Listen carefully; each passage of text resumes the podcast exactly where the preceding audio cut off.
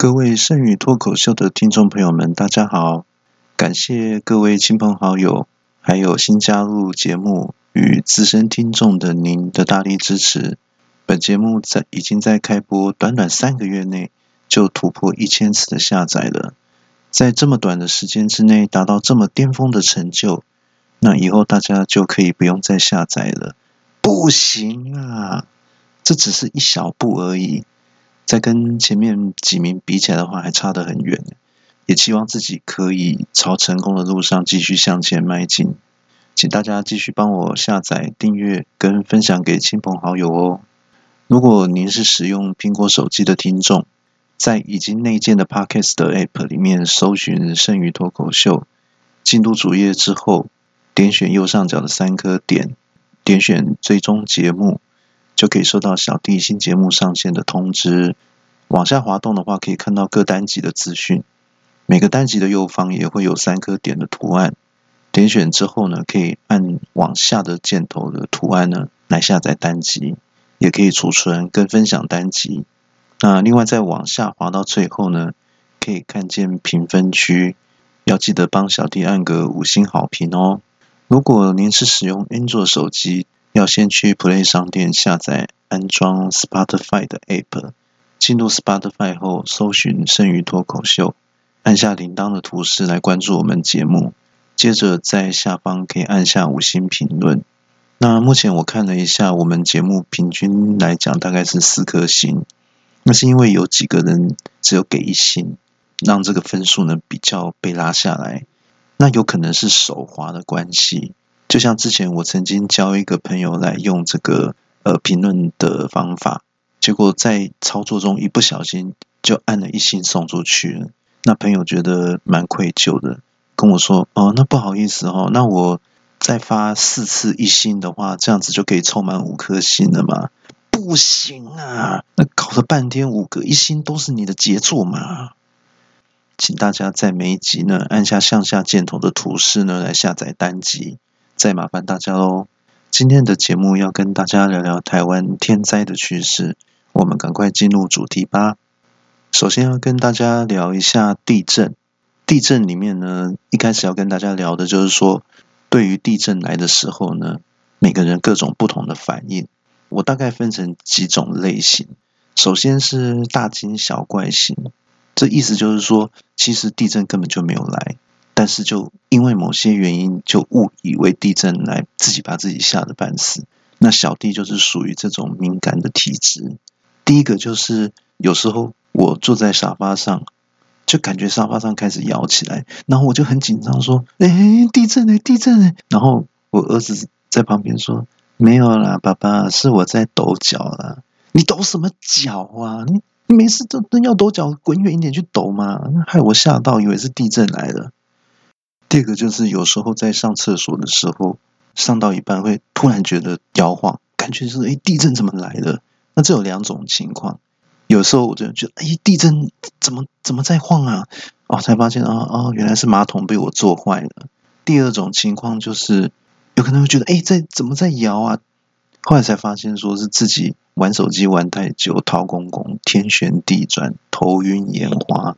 这个都有可能会误认为是地震发生，还有有时候坐在客厅里面，我常常会看灯，如果说会摇晃的话呢，就是以为说地震来了。有一次我就发现说，哎，那个灯怎么在晃啊？哎呦，地震地震，好恐怖啊！然后后来太太才说没有啦，那我开窗户风吹的嘛，不要大惊小怪的好不好？第四个就是说，还有就是说，有时候在开车的时候。像我在等红灯的时候，会发现说，突然会觉得车子在晃动，哎，我就跟我儿子说：“你看这车子怎么在摇啊？地震啊！”然后我才发现说，原来我们是在桥上等红绿灯的，所以其实是桥在摇晃的，并不是真的地震来的。那接下来第二种类型就是稳如泰山型，也是呆若木鸡型的。有时候我坐在沙发上，然后。太太突然感觉到地震来，就说：“哎，地震来了，你赶，我们赶快去躲啊，躲在桌子底下。”然后我都坐在沙发上动都不动，然后就好像很稳定这样子，一点感觉都没有。太太有时候说：“你你赶快下去，我们赶快去躲啊！”然后我就看是，如果被他讲到有一点受不了的时候，就说好啦好啦，啊，你还去躲啦。然后我就会离开沙发，然后用膝盖去爬。然后太太就说：“你在干嘛啊？你为什么要用膝盖？你你这样用用脚走比较快啊，你为什么用膝盖跪着爬呢？”我就说：“没有啊，这样子我比较好，因为我这样子蹲的比较低，比较好钻进桌子底下。那其实是因为我已经吓到脚都软掉了，根本就走不动了。”第三种叫做自行逃命型，有时候地震比较大的话，我就会赶快自己就躲到桌子底下去了，然后不管我老婆也不管小孩。那等到地震结束之后，就会被老婆念说：“哎，你干什么啊？你地震来了，你都把我跟小孩都丢在一边，自己跑去躲起来，自己跑去避难，你这样子行吗？你这样子对吗？你身为一个男人，可以做这样的事情吗？”接着我就开始吟诗作对，我就说：“啊，夫妻本是同林鸟，那大难来时各自飞的。”那另外还有一个就是母爱为大行。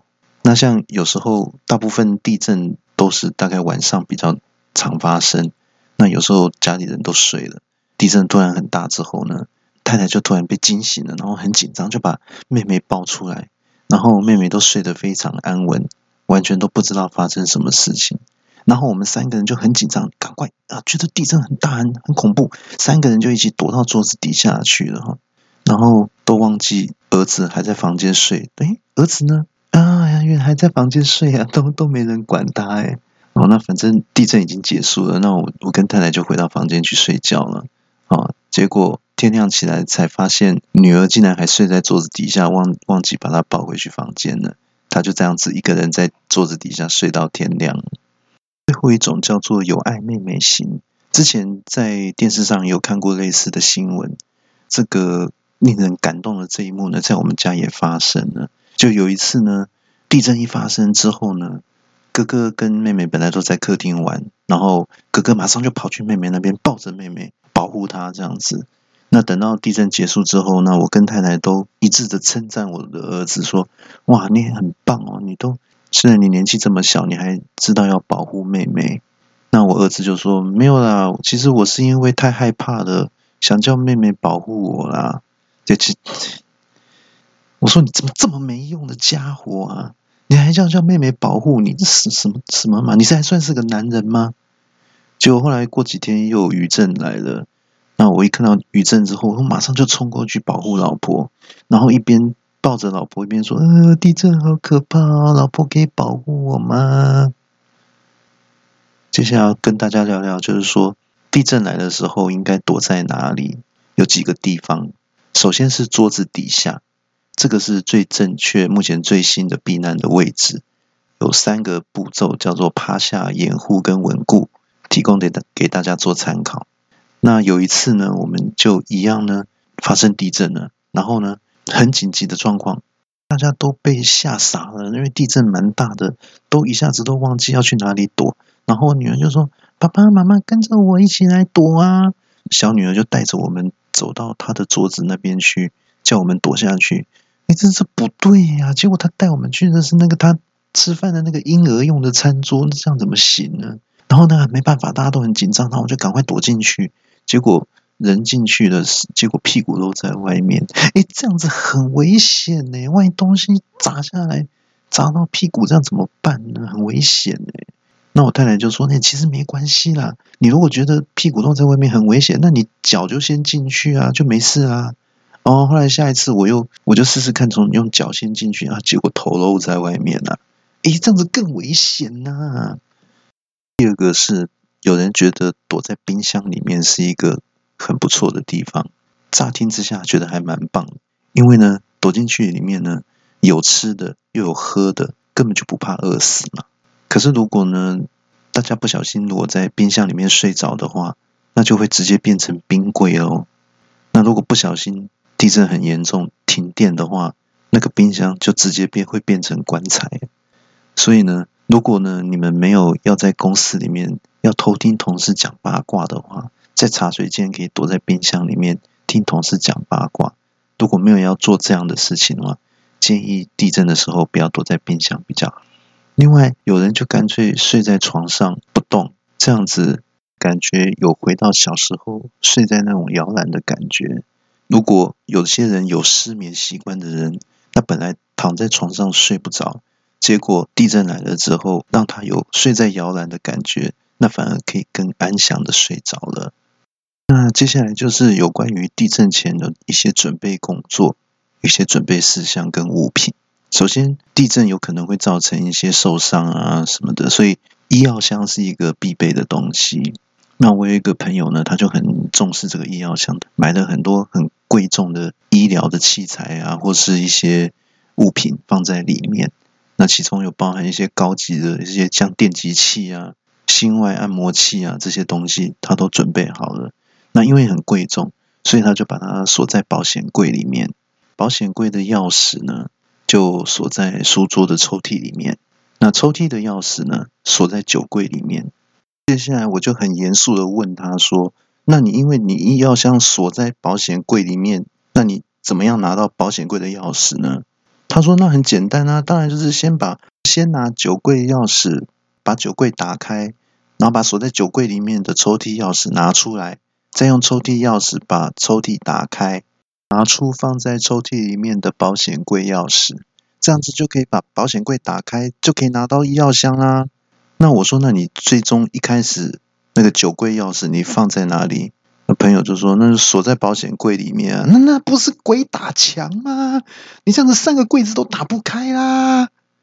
朋友还回我说，没关系啊，打不开我可以打电话叫锁匠来开锁啊。那地震的时候，锁匠也在躲地震啊，谁理你呀？那另外，有的人会先准备一些食物跟饮水来预防这个地震发生。那因为地震发生的时候都躲在桌子底下嘛，所以都把像我们就会把食物跟一些饮水放在桌子底下。结果有一次突然发现说，地震的时候我们进躲进去的时候，发现诶那些食物跟饮水都没了。然后妹妹跟哥哥才在旁边说：“哈哈，没有啦，我们之前在底下玩家，在这里玩扮家家酒，全部都被我们吃光光喽。接下来，像手机也是很重要的一个东西。那我就我朋友说，呃，手机是非常重要的。哦，那我就问他说，哦，你是要为了要联络亲朋好友吗？还是说，如果发生灾害的时候，有什么样需要联络、报警之类的？他说不是啊，那个在躲。”躲地震的时候很无聊，我们有手机，要是为了要追剧啊。要是我们如果地震房屋倒塌垮下来了，被困住了，那没有剧可以追，会很无聊死哎。还要跟大家聊聊地震警报的系统。我们台湾有地震警报系统。前一次比较大的地震呢，这个系统真的有发挥作用，就是在地震警报响起的时候，过几秒钟，真的地震就来了。表现的非常好，值得嘉奖。可是，在那之前呢，我自己觉得比较常发生的情况是，地震很小的时候，警报就突然大响；反而是比较大的地震发生的时候，反而警报就不响。那我个人的解读就是说，如果地震小的时候，他发警报是要告诉、通知你说，哦，刚刚有地震哦。啊，要要起来咯，哈哈，可以知道一下要起来上个厕所什么的。刚刚有地震，通知你这样子。那如果地震很大，那为什么没有警报呢？因为他想说地震已经够大了嘛，你自己就会被摇醒了，你自己就会知道地震了，就不需要发警报了。对，我的解读是这样。接下来要跟大家聊聊另外一个天灾，就是台风。那像每次在台风来之前呢，几乎全台湾所有的人都在祈祷。但是分成两个部分，像老人家就会祈祷说啊，台风啊，可不可以不要来啊？赶快转弯转走啊，不要有灾害来啊，这样子。年轻人的话呢，就会祈祷啊，台风赶快来呀，这样子我们才可以放台风假。然后呢，随时就很注意的紧盯这个气象的预测。如果发现说气象预报说台风转向了不来台湾，就说为什么台风又歪走了呢？哦，那像那个提供杯啊，本来听到老人家祈祷，就想说，嗯，那就让台风歪走哈，不要去台湾。结果年轻人看到台风转向歪走了，又赶快向天公杯祈祷说，台风不要走啊，一定要过来啊。那提供杯啊，听到年轻人的祷告之后，又把台风歪回台湾。而歪来歪去，把天天空杯都搞得错乱了。所以每次台风要靠近台湾之前的那个路径都歪七扭八的，就是因为我们台湾的人的念力在发挥作用哦。老人家念了一下天公杯就转向啊，年轻人念念了一下天空杯又把台风转向台湾了。对，天空杯都搞错乱了，真的很麻烦。那就是停班停课或上班上课的宣布。如果市政府宣布隔天要照常上班上课的话，那这个时候朋友就会互相招揽说：“哎，出征哦，赶快去县市长的脸书出征哦。”然后就会有一些像上班族就会说：“那市长啊，小市民为的就是图了一口饭吃，我们日子已经过得够辛苦了，好不容易有个小确幸，市长你忍心剥夺我们吗？”那另外就会有家长留言说：“市长啊，如果明天风雨很大，我们送小孩出门遇到什么状况，你负得起责任吗？”又或者是用打电话，把电话市政府的电话都打爆了。比如说有人就说：“那我 KTV 都已经预约好了，我你怎么可以让我做一个失信的人呢？”那有的人就会说：“那我已经跟朋友已经约好要去海边游泳，还要看风狗浪，要潜水，要冲浪。”你叫我去取消，这样可以吗？哦，那其实这些都是不能做的哦。台风一定要留在家里哦，风雨很大，很危险的哦。那其实当父母官呢，也其实也很为难。如果宣布上班上课的话，就会得罪民众；可是你如果宣布停班停课的话，又会得罪企业老板。如果你问我的话，我宁愿得罪少数人，也不愿意跟多数人为敌啊。如果我是市长的话，只要发现台风形成，我就宣布放一个星期台风假。那希望以后我出来选举的时候，希望大家能够投我一票哦。那如果宣布要停班停课的话，这个时候大家也很忙碌，然后接着大家就抢去预约 KTV，然后电话都打不进去，还要赶快跑到现场去排队这样子。另外，想要看电影的人。也发现网络的购票都可以都宕机了，根本就没有办法订到票。还有人就开始，如果有一些风雨的话，就开始祈祷明天要出，希望能够出太阳。这个时候就在家里的院子里面生火跳舞，然后祈求太阳神能够发威，明天能够出太阳。那等到隔天出去玩之后，回家之后又祈祷说台风不要走。如果台风不走的话，风雨继续这么大，搞不好还可以再休一天假。那时候，这个时候回家呢，就开始把自己装扮成后羿，因为他表演要把太阳射下来的这个仪式，希望能够风雨越来越大，不要停。最后就是实际上隔天发生结果到底如何呢？总共会有四种情况发生。第一种就是，如果宣布停班停课，然后风雨也很大的话。那这样子就其实大家就会说，哦，市长预测的很准，都没有什么问题。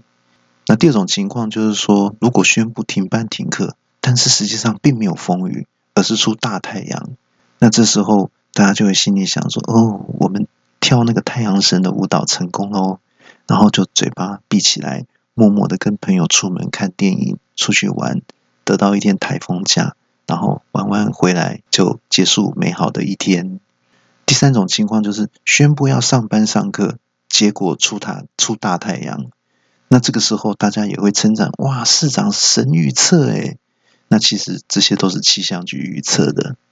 那第四种最惨的情况就是说，宣布要上班上课，结果风雨又很大，这种的情况发生一定会被骂翻的。那市长下一届选举的话，铁定是没有办法连任的。